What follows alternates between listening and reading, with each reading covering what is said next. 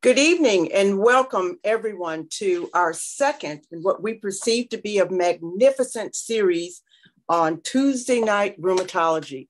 We are going to be discussing with my colleagues very shortly contracts, contracts, contracts. This should be an exciting discussion, and we look forward to all of your queries. This is our second in a series of Women in Rheumatology, the XX Factor, and we are so pleased to have you join us. We also would like to acknowledge our sponsors, BMS and the BMS Network of Women. Thank you for your sponsorship.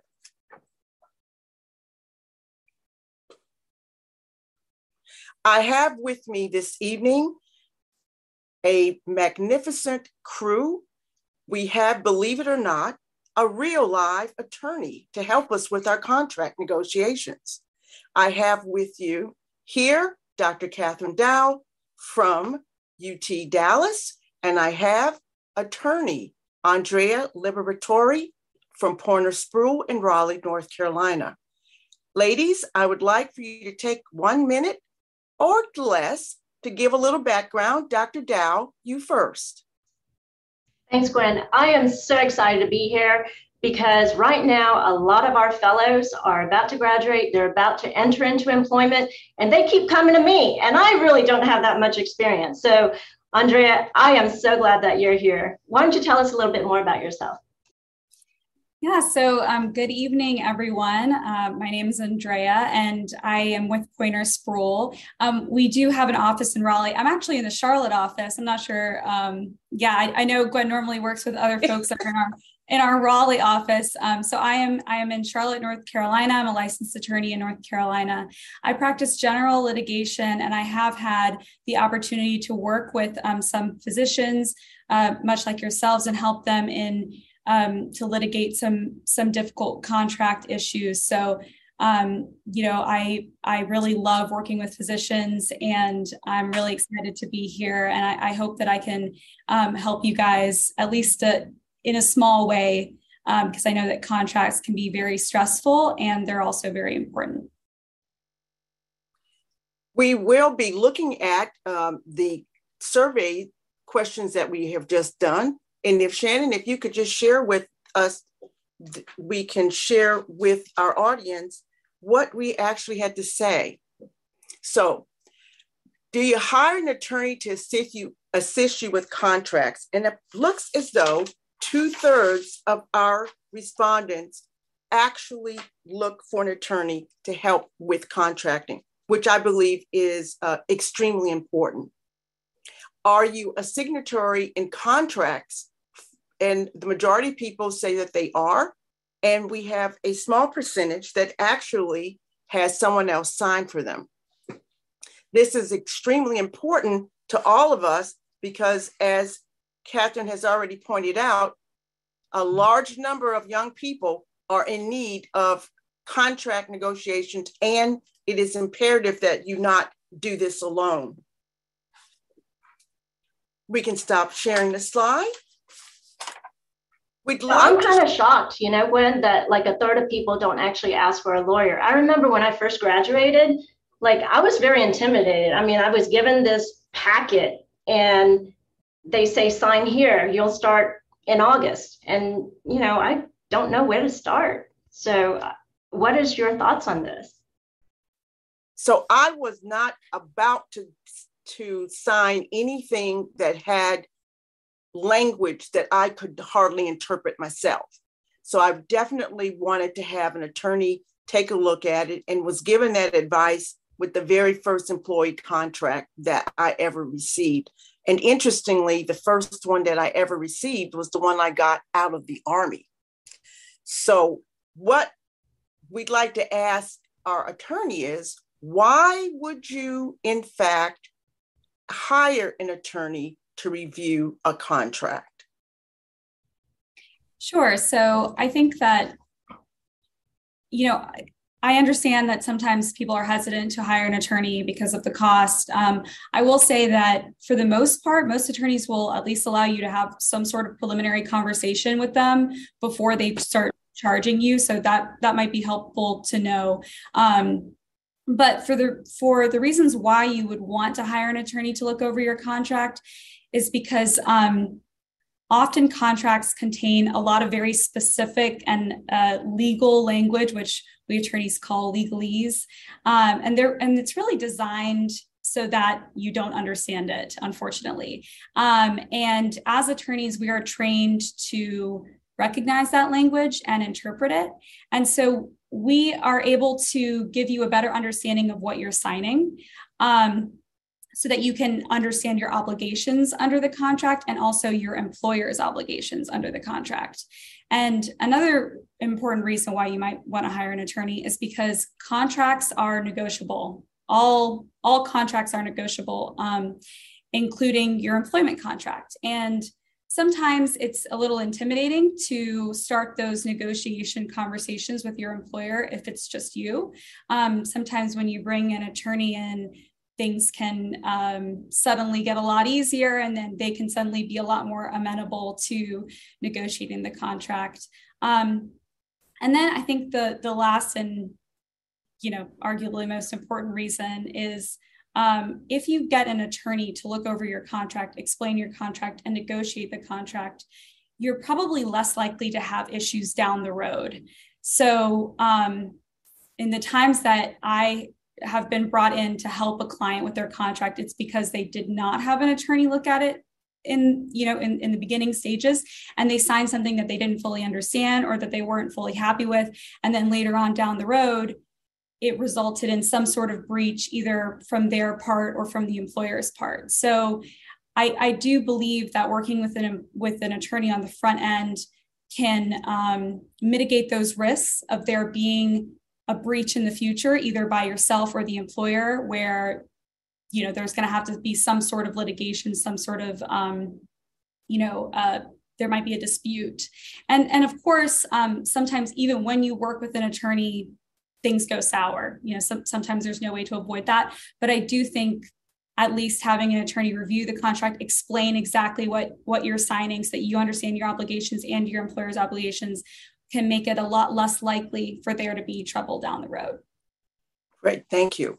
Now, any of our virtual audience, please put your questions into the queue so we can put them in Q&A so we can help answer any more questions that you may have.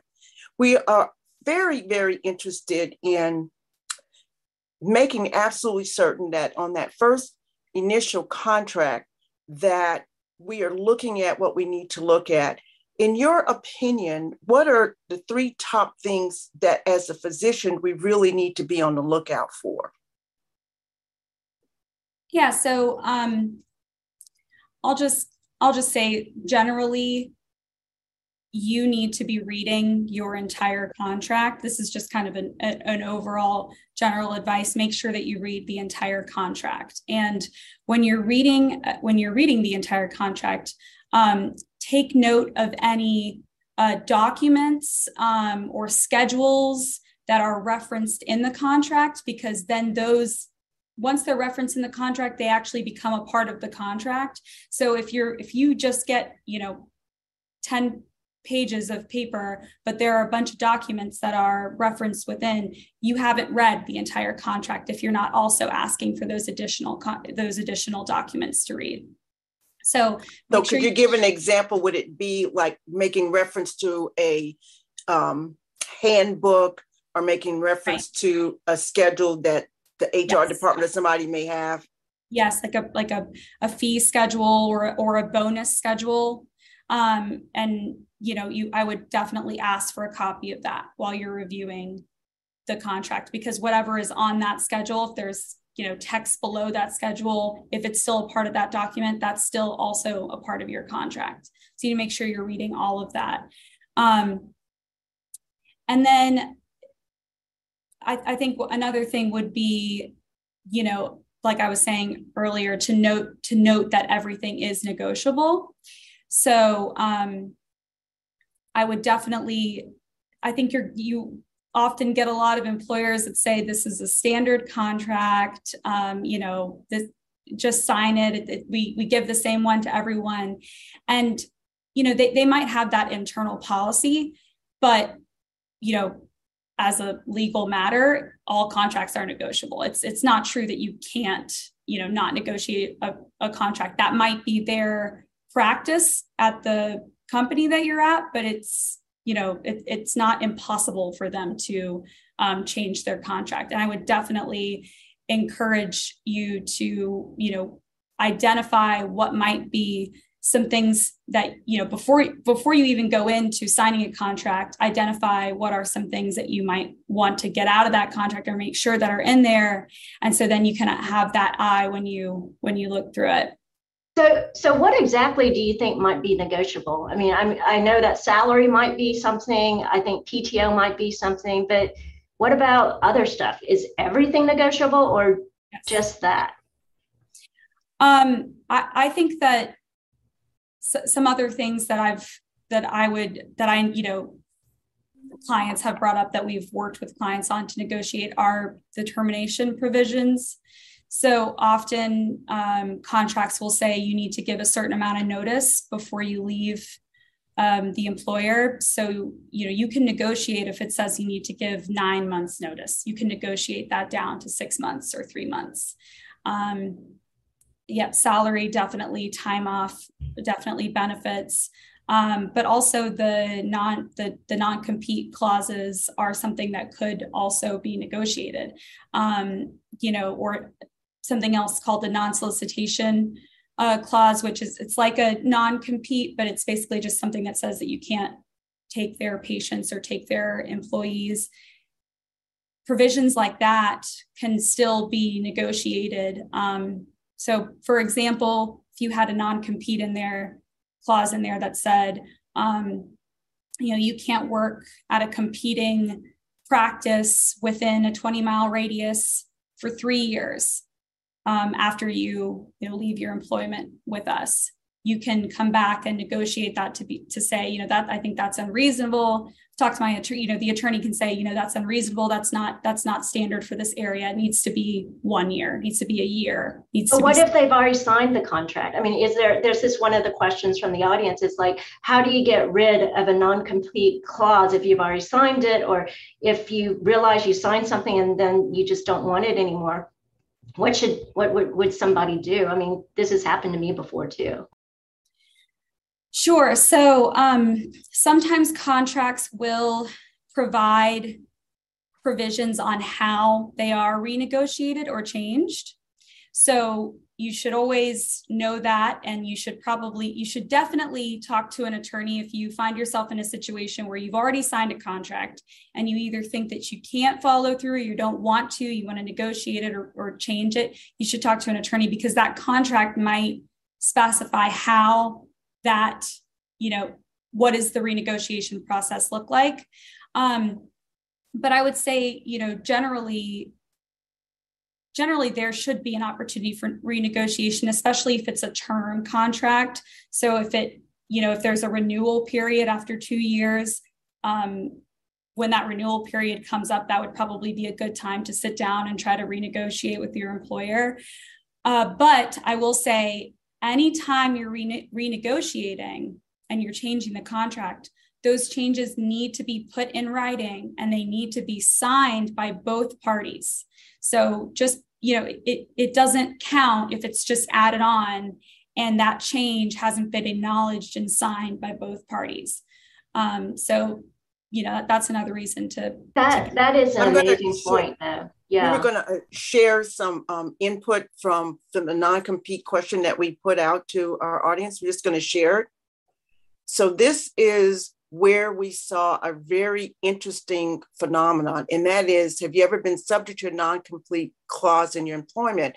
And it was very apparent that it seems to be more in the academic setting um, and not as prevalent in the private practice, but it's present nonetheless. But it was this is very interesting. Uh, would you like to uh, share any inputs about that, Dr. Dao? What, why do you think you see that? You're in an academic setting, yeah, aren't you? well, um, anything that I say that has nothing to do with my employment, by the way. So that's my and this does not constitute a, a lawyer uh, client relationship, is what Andrea told me. no, it does not. No. So, but basically, I think that it's because, you know, sometimes these academic centers are nonprofits and it's hard to attract. Um, like if you're a small nonprofit or something, it's hard to attract talent. And then if they, you know allow you to leave right away without any kind of consequences. They're going to keep losing people. And then sometimes it's because they invest a lot of time and training and effort as well as resources to a doctor. And so they just want to make sure that you know the return on investment is adequate. I mean that's how i interpret it. I don't know andrea what what have you seen when non-competes have been enforced?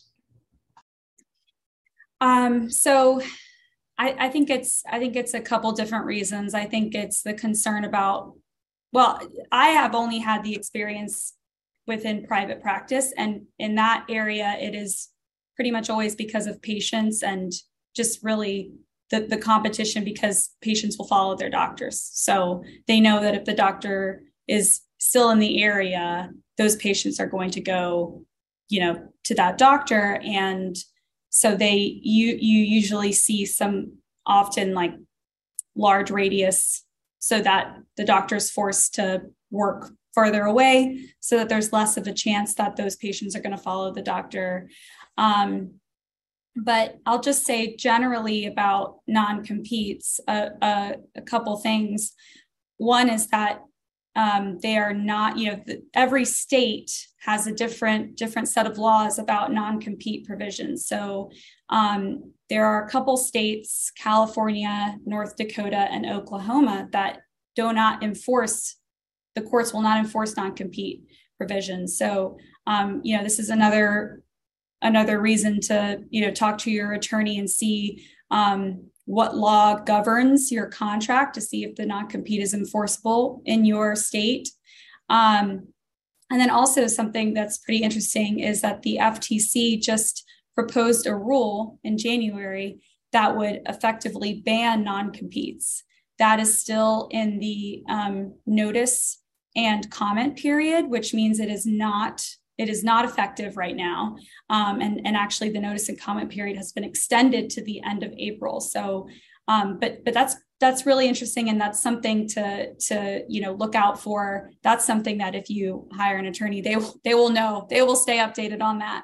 Um, but, but potentially non-competes could, um, could, could maybe not be a thing in, uh, in a couple months. And that you know, it, it's interesting because when I was reading about it, one of the things that the FTC said is that they they are hopeful that if this, you know, becomes a rule, that it will actually save people billions of dollars annually on healthcare specifically, just because these non-competes they believe are driving up prices for, um, you know, it, it's lowering the amount of money that a that a physician could potentially be paid, and it's also increasing the amount of money that consumers are having to pay for healthcare. Um, just because of the supply and demand.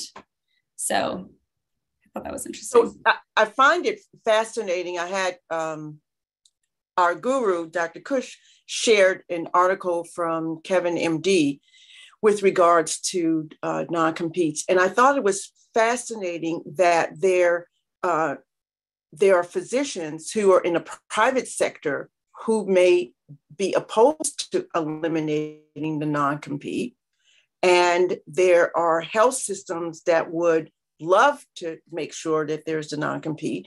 And then there's physicians who've been caught in situations that uh, Dr. Dao is alluding to, that they're in uh, untenable situations, they're in a work environment that's quite toxic, they can't seem to get out. And they would benefit from a ban on, on non-compete. So it's it's fascinating that even with physicians, there are physician groups that uh, that find that the banning all of them may not be to their own personal benefit. I know in, in Cumberland County, where I reside in North Carolina, the majority of the judges here will not honor a non compete. The reality, though, is most physicians are too frightened to challenge it and so they'll go along with whatever has been told to them. I have an example of two ENT doctors who I thought were partners, and uh, the one wanted to go off and start a plastic surgery ENT practice, and the other guy didn't want him to do that, and so he, uh, the these alleged partners, and he enforced a non-compete. And so the uh, Dr. X went off for a year elsewhere and then came back. Um, he did not want to challenge the Cumberland County judges, but many of the judges here would have allowed him to go ahead and set up his, his practice elsewhere. So it's it's and it's very interesting with a specialty like rheumatology, where we are so short-staffed that hey, wherever you set your stake, just see the patients and it, it'll be very curious to see how this all pans out. Um, I do know that um, that what what's what's really fascinating is that it's going to take time for all of this to transpire, and even if they eliminate it, there'll be suits and countersuits. You know how you attorneys do. got to right. make your got to make your money. Got to make your money. And so right. even if, even if it even if this went through, in your opinion, in the, in the, by the end of 2023, how long do you think we would actually see it completely go away? What do you think? I'm I'm to be 100% honest, I'm I'm not I'm not sure. Um, I, I do agree with you though. I don't think that it would be immediate. And um, one thing that I, I do actually want to say on this point too is while this is something that's in the works and maybe you know in a couple years or you know in a year to a couple years it's it's something that completely changes the way that your contract looks like.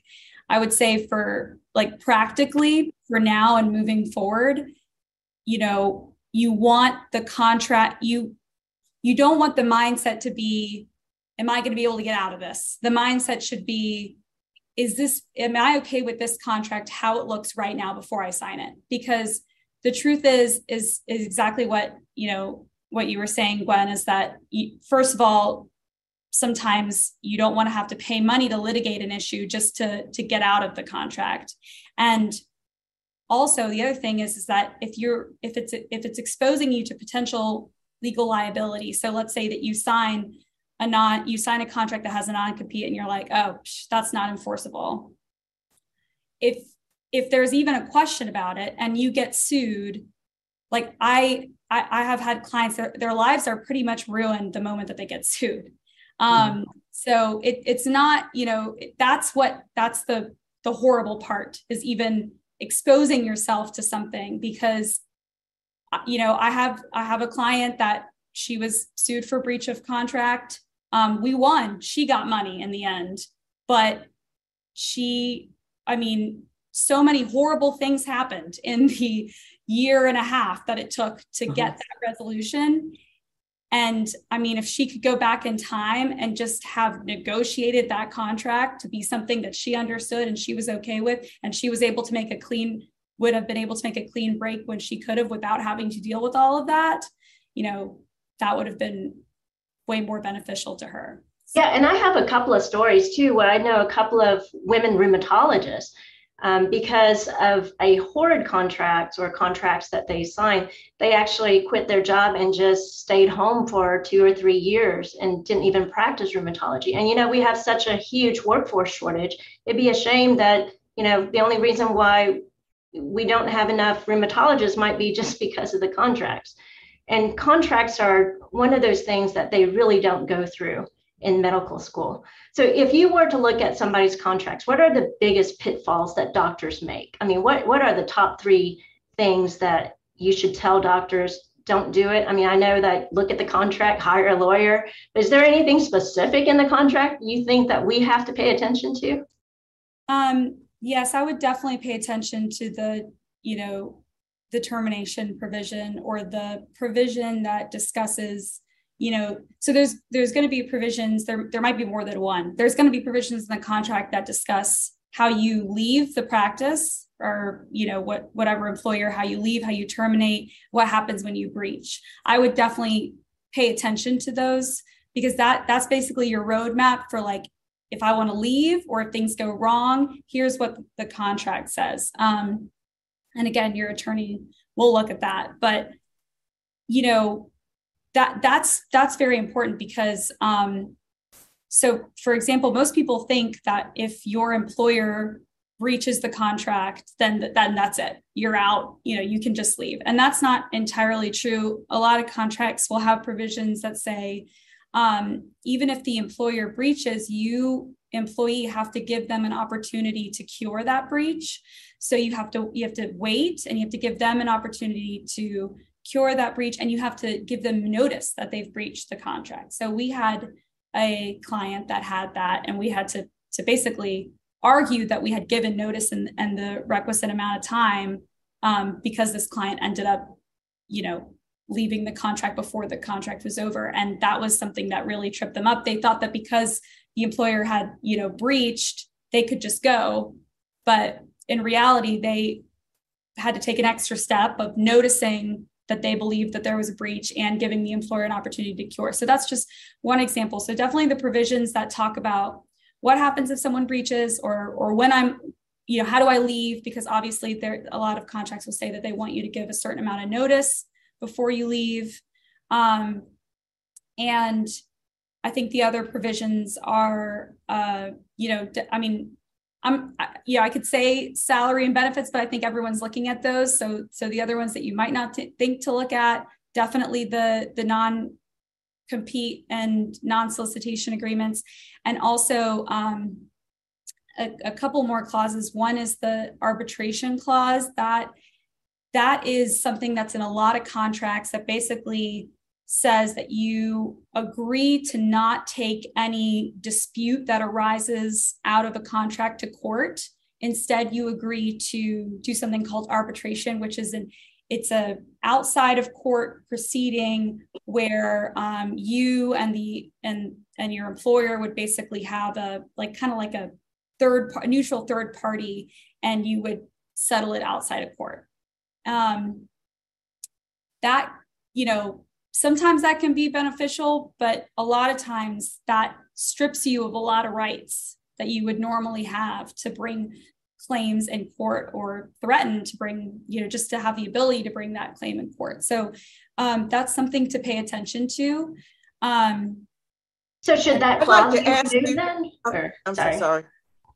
should the clause be removed the arbitration clause?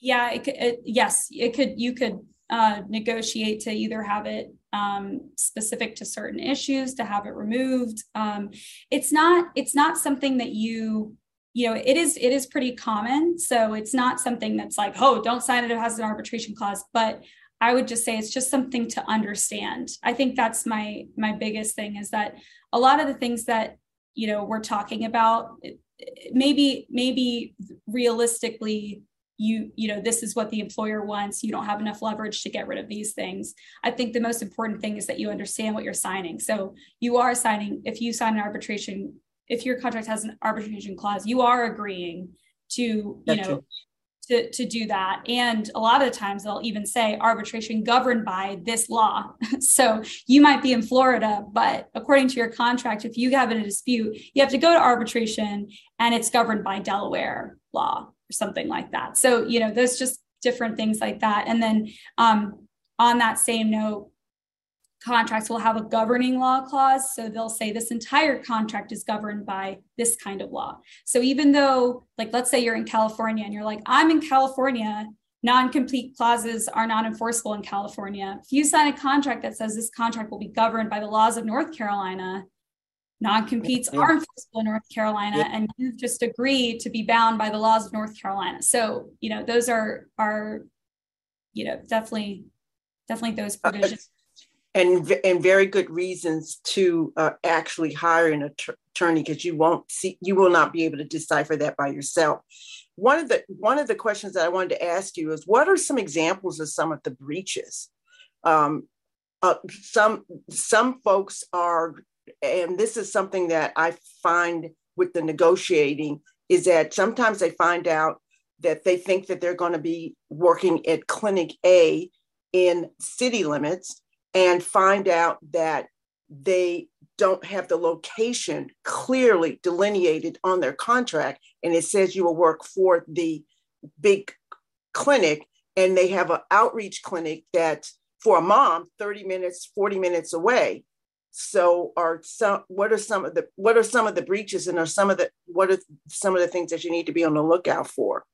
Yeah so in a scenario where the contract isn't clear there's ambiguity like that um, it, it really depends on the specific scenario to know if something like that would be con- would constitute a breach but that's just all the more important you know all the more reason to clarify these terms in the contract and make sure that you understand you know what um that's that actually is a really good point gwen because sometimes contracts will have definitions. I forgot to say this earlier. That's another thing you should look for um, and your attorney will look for too. Um, sometimes contracts will actually have definitions a definition section where they'll say you know clinic A means, and it'll have a specific definition mm-hmm. of what mm-hmm. you're talking about. So definitely make sure that you read those and that you understand, um, you know, how everything is defined in the contract. Um, as far as examples of breaches um, that you know that we have seen here at our firm that you know that things that get litigated um, leaving leaving without giving proper notice uh, violating a non-compete, um, violating a non-solicitation. So um, the non-compete scenarios like working for a competing uh, uh. hospital within the area or um, for the non-solicitation uh, recruiting. So basically helping other doctors because they leave and they're like, this practice is terrible, helping the other doctors leave. Um, and their contract said something yeah. that they weren't allowed to do that. That's enough. Yeah. yeah things or, like and or the patients. So one of one of the things that I had uh, mentioned to you before was I called it creative negotiating, and it basically is it, and, and I'm just defining it. When I did my when I did my employment in contract, I was not, believe it or not, as interested in the salary as I was of where I was going to be having the clinic and my hours. That was more important to me. And I, I, I would, I would like you to just share, or if you have any scenarios similar to that, um, Kathryn, about how we need to make sure that we have these things explicitly um, leveled out because it's not all about it may not necessarily be all about salary i'm fortunate that i was married to somebody that dialyzes for dollars so it was more important for my family that my schedule be steady and I be the I, be, I hold down the domestic force. Um, so the, tell us a little bit about what are some of the things you pointed out some wonderful things with regards to non-compete and there's more to come on that but can you share a few little things about what we as women should be looking at in these in these uh, contracts to help make our work-life balance a little better yeah, so I mean, I agree with you. When when I first started having my family and came out from fellowship, I mean, what was important to me was flexibility. Um, I wanted to know what call coverage I was responsible for. I wanted to know how many hospitals I had to cover. I wanted to know, you know, what are the non-clinical duties because I just don't want to sit there and do paperwork all day. And I don't think that a lot of people realize it's these, you know, small issues that can either break you and make you leave or they can actually make things a lot better. I wasn't looking necessarily for a salary. And, you know, Jack was actually the first person to hire me. And believe me, I was on a fire, I was on a salary of a fellow for many years, Jack. um, but yeah, I, and the one thing that looking back on some of the things is that, I mean, he had a very simple contract for me. But I wonder, you know, because I know there's there's questions coming in um, where like somebody might be joining a small practice, they know this person really well, um, they trust them, they've been their you know friend for a long time, and so they they're like, well, what about just a handshake or using an online document? I mean, what do you think about that, Andrea? Um, I don't think I I don't I I think the experience with the online legal documents um is is not not very good. Actually, I think we um, we gave a presentation on this at the last summer conference, and, and something that said was yeah. that um, online, you know, legal Zoom or, or Rocket Lawyer was equivalent to basically um, WebMD for doctors, right. same kind of um, accuracy.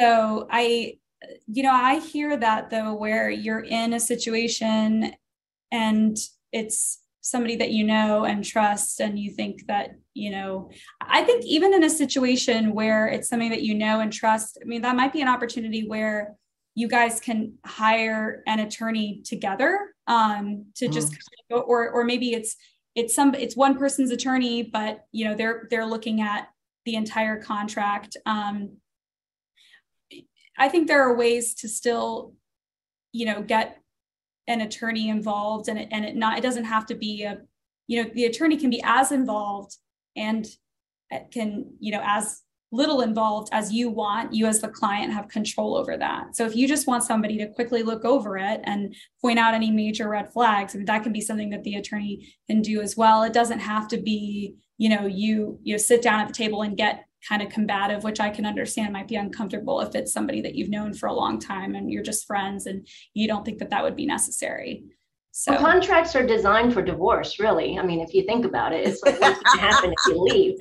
But like when how did you know who the right lawyer was? When you were signing contracts from the navy to private practice to, right. so you know, so what i what i wound up doing is i i went to an attorney. All right. So i left the i left the army in san antonio texas. I was going to a practice in north carolina where i didn't know a single soul. So i didn't have any relatives in north carolina. I didn't have anything in North Carolina other than a job potential. And so I utilized the attorney that we knew in San Antonio to look at the aspects of the contract, which were the quote standard contract, so that they would ha- wouldn't have language uh, that would uh, throw me throw me off. And so they looked at the contract because I didn't have an attorney in North Carolina to actually look at it, and so it looked like an appropriate uh, employee contract. And so that was how I was able to, to do it. And then I got the attorneys in the practice because here was another contract. And some this came up as one of the questions is partnership and, and stakeholders. Um, i had an employee contract in a private practice and then i became eligible to become a partner. So they all uh, then I had to have uh, an attorney take a look at a partner contract. So eh, those are two different types of uh, contracts. Would you say, Andrea?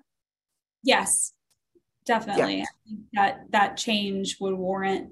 Usually, they make you sign a new contract at that point as well, um, and I think that change would warrant um, you know hiring somebody to look at it again or that same attorney that you hired before um, also uh, i i just wanted to say as well um, that if you are in a situation where you're just negotiating with somebody that you that you know and trust and and for whatever reason you don't get an attorney involved um, and and even when an attorney is involved any negotiations that you have have to also be in writing. So when we were talking earlier about, um, we are talking earlier about changes to a contract, and you have to you know those have to be included into the contract. They have to be signed.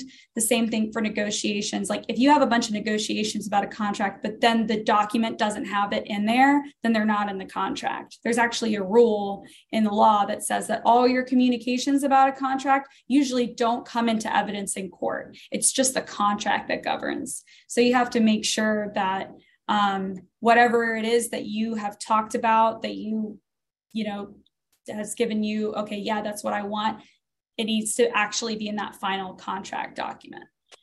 We're getting a ton of questions here. So I'm just going to throw out a few yes, and please, knock please. them out. So one of them is what's the difference between an offer letter and a contract? Yes. Okay. Excellent. Yeah. So um so an offer letter is an invitation to um get a contract. contract usually, normally. So, so like with the caveat that I, I need to look at the offer. Like again, everything that I'm saying, I would, you know, I would want to look at the offer letter um, to ensure. But normally, if somebody is just giving an offer letter saying like we are extending this invitation, that is not um, that is not a contract in and of itself.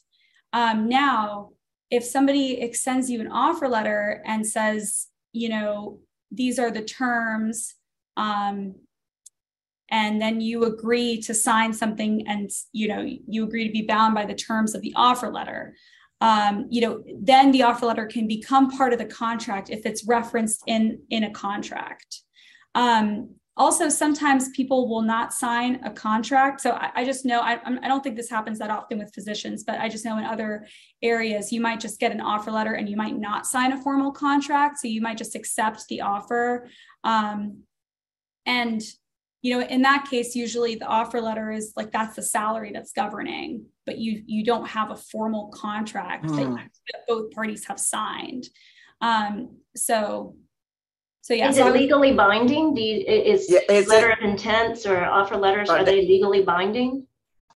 Um, you know, again, I would need to see the specific one, for, but for the most part, no, it's not. It's it doesn't have the same effect as a con, you know, as, as a contract, okay. and um, you know, there there are there there is some litigation about offers. Um, that that can occur if people rely on an offer heavily and they you know and and there are certain circumstances where maybe you can get some compensation if you relied heavily on an offer that seemed like it was going to come to fruition but then you know maybe there was some foul play on the other side and it didn't come through. Um, there could be recourse in, in certain situations but for the most part an offer alone without it in writing signed by them and signed by you is not you know that that does not guarantee an employment under under these certain terms.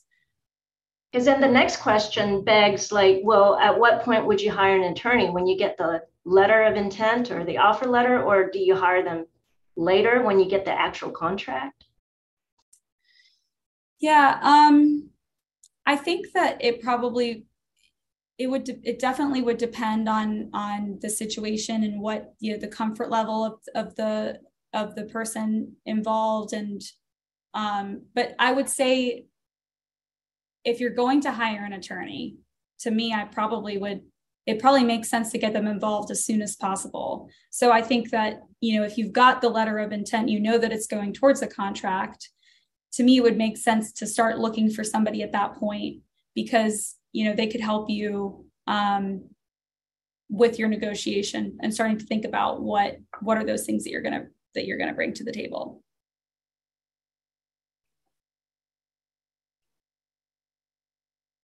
Renegotiating is something that um, has come up. And the reality that we have is that uh, you've gotten through your contract you made it through that year you have done well as far as you can tell, and now you want to renegotiate.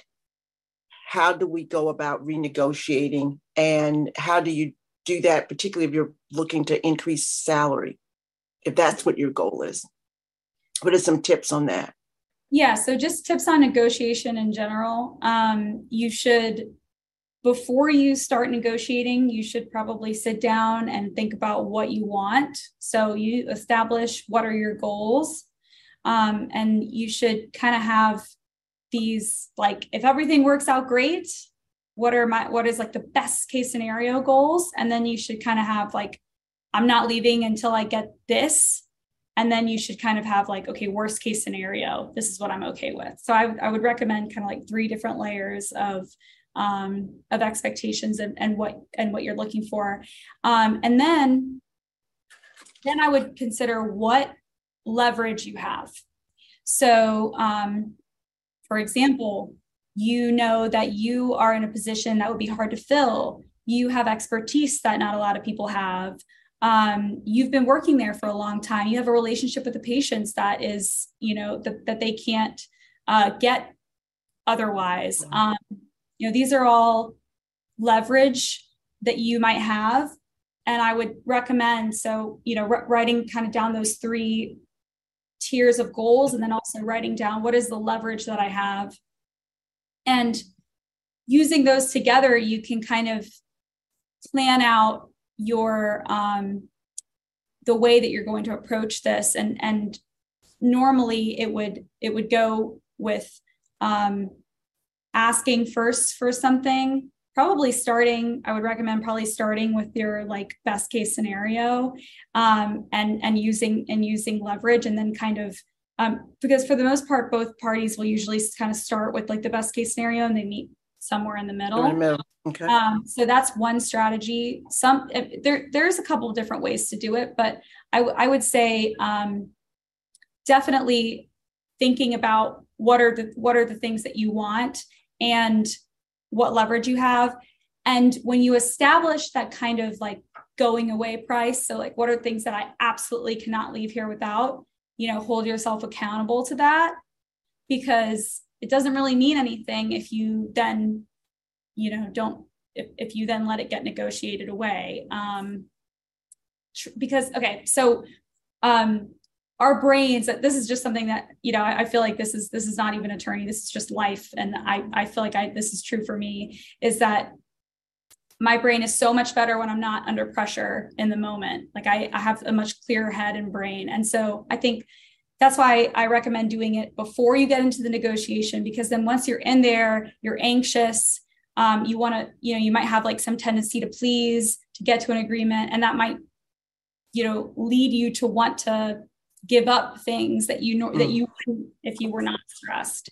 So that's why kind of thinking about that going away price and then sticking to it and having that intention when you go in so that when it gets stressful and uncomfortable you're still able to remember okay well this is what i really wanted and i'm not leaving until i get this um,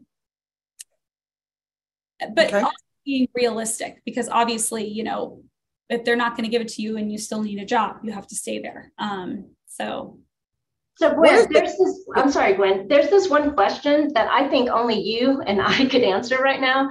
Um, so the question is that, you know, a lot of times we're pretty meek as women to ask for what we want. Yes.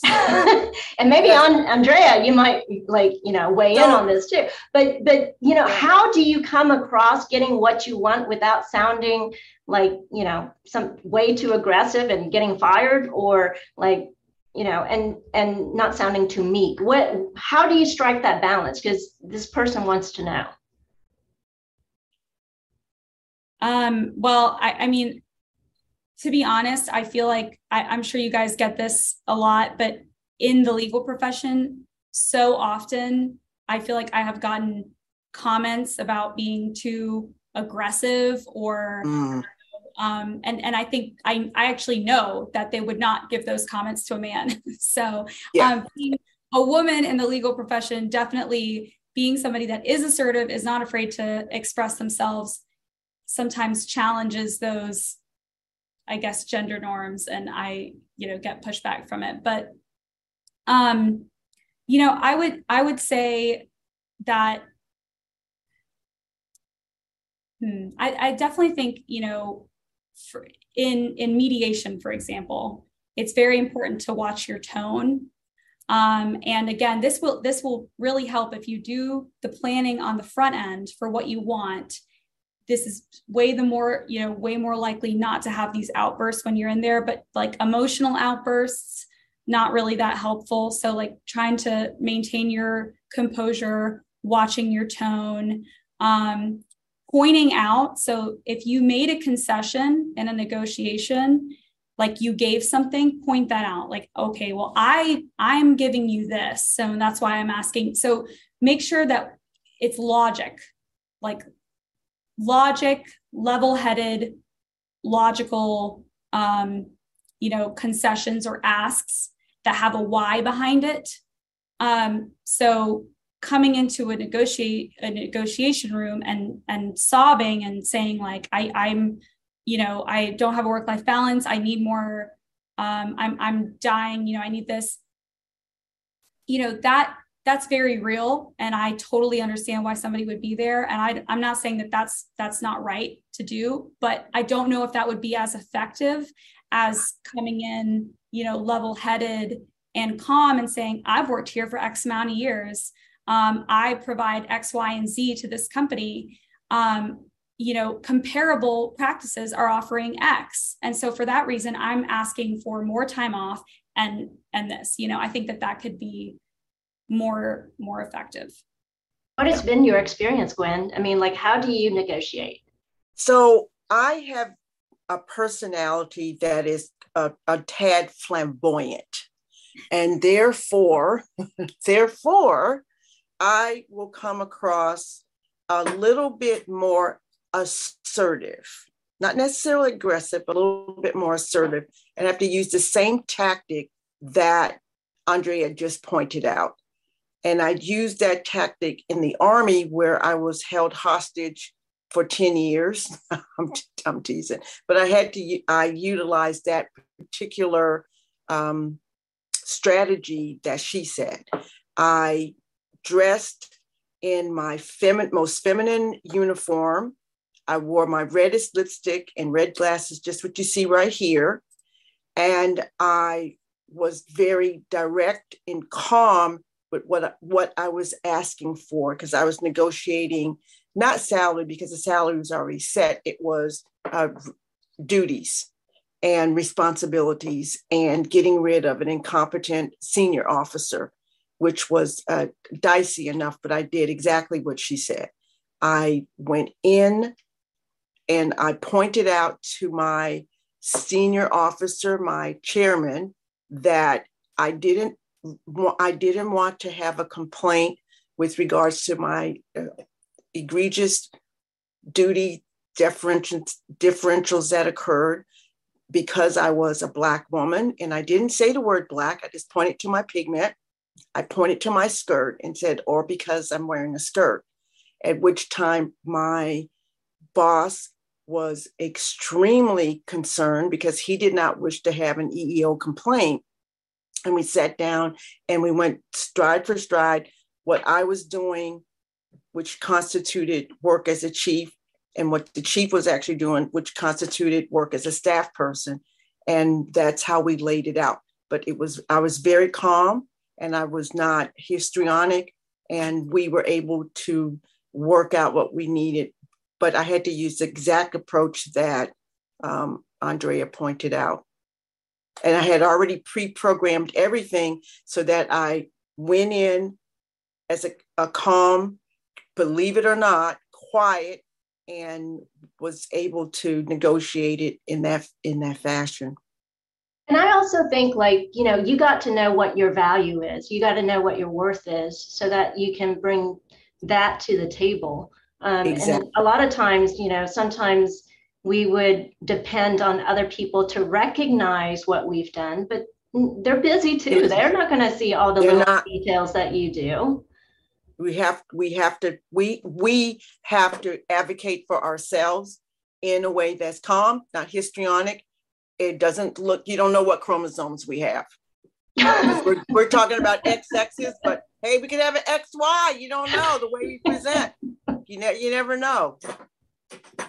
Do you have any other uh, questions from our, our, our audience? So um, there's one question says, is there any structure to compensation like guaranteed salary versus base per production, like work RVUs or production alone? Would you recommend against? I mean, based on your experience, um, would you want a guaranteed salary or do you think production is like a better way to negotiate? I, I honestly think you guys are better suited to answer okay. just because I um that that's really dependent on on the individual. Um, I mean, I, I would I would just say whatever you choose to. The thing that I've seen with salary is that um, there's often like different schedules that are incorporated into the contract. So just making sure you understand those, and um, understanding you know just un- yeah just making making sure that you understand the provision that you understand the bonus the bonuses and under the contract the everything that governs them, including other documents that might be incorporated, and whether you're okay with it. Um, yeah. Is it legal to ask for like the financials so that you can look at it to see how profitable that? So, so you would have no problems asking about the financials. Like, the, what if they say no? Would that be a red flag? Okay, so um, so the question is it legal to to ask for the financials? So so one thing I'll say is, um, you know, companies have something that they'll that they might, you know, consider proprietary, private proprietary information. It just it's just very dependent on what is the company that you're working for what exactly are you what information are you asking for um, if you're asking for proprietary information about how the company is making its money or something that would constitute a trade secret or confidential, the company might not be able to disclose that. Um, if you're asking for how the company pays its physicians and how profitable the company is, uh, you know, maybe the company, I, I don't think there, I, I don't see anything wrong with asking that. The, the company might decide not to give it to you but you know for example if you ever buy if you ever become like a, a partner that's buying in to a practice and you have to get all that information um, yeah. so you know i i don't see an issue with asking i i do see an issue with asking for proprietary trade secret information but i wouldn't say that and that would be like how how that's usually like how a company does stuff and and things that they wouldn't want their competitors to know but you know what am i paying the other doctors? How is that you know how how is that salary happening? What's the overhead that we pay and, and what is the amount allotted for salaries for physicians? I mean they might not give it to you but there is you know nothing wrong with asking for that. And they they should t- they should definitely tell you how they're doing their salaries. And and i think if you ask they should give you prob- you know comparable a range of what uh, you know the other physicians are making as well. Yeah. And that's what we're having uh, some difficulty with is the transparency in big large health systems of what compensations the physicians are getting because information has gotten out where female physicians in similar positions are getting far less. And is that because they didn't negotiate it or is that just what was offered to them and so I, I think it's very important that as women, we understand how the compensation is going to be calculated and that we should be able to ask how our salary is going to be how are we going to get the salary? How are we going to get the guaranteed salary? I can tell you from a guaranteed salary um, generally your first year or two you are the system is paying you more than you probably actually are making, particularly in the first year. And in the second year, they'll come back and point out to you that you actually haven't seen enough patients to earn that salary. And that's when the salary drop will, will, will, will occur. And it behooves you to go ahead and find out um, how much you actually are getting or how it's going to be calculated. Well, are there any other questions in the queue, Kathryn? Um, there's not uh, any other questions, but I do have one quick question. Like, so let's say you leave an employment and you join another practice. Um, I've seen this and experienced this myself because, like, you're supposed to give notification to your patients where you're going, but sometimes the employers won't do that. I mean, is that legal grounds for a lawsuit or should you just leave it alone? Um, yeah, I I would need to. I'm afraid that I, I don't know if I can answer that question without knowing where. You know, I think it would depend on um, on on the the specific situation. I um, yeah, I'm sorry. I'm, I'm not really I'm not really like super familiar with that specifically. Okay. Um, but I would say that if you, you know, first first of all you should you should definitely follow through with obligations that you know that you have under your medical profession that under the ethics and and you shouldn't you should always do that. And if you're ever in a situation where you think that your contract or your employment situation is asking you to compromise that then you should definitely talk to an attorney. Um, you shouldn't ever go against what your ethical you know obligations are under your profession just because that's what your contract says if, if you find yourself in that situation talk to an attorney before you do anything but definitely talk to an attorney because um, we i mean that was we've had cases where that was how we got client out of the contract it's because they they breached the ethical um, obligations um, and and they were asking her to breach her ethical obligations. And um, so yeah, under that argument, we were able to get her out of the contract. So great. Well, listen, ladies, this has been an absolutely exquisite hour of information. I hope that we've been able to answer a number of questions of our audience with regards to contracting and negotiating. Please remember that our attorney practices in North Carolina, but she's happy to share her information in the chat and get you lined up with the appropriate attorney in your own state. We are so pleased to have completed our second in a series of the XX Factor Women in Rheumatology Negotiating Contracts with Dr. Kathryn Dao and Attorney Liberatore. Next week, join us for private practice versus academia, where we will have another stellar panel of women.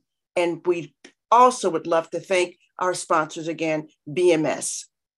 Looking forward to seeing all of you next week. Goodbye. Thank you. Thank you so much.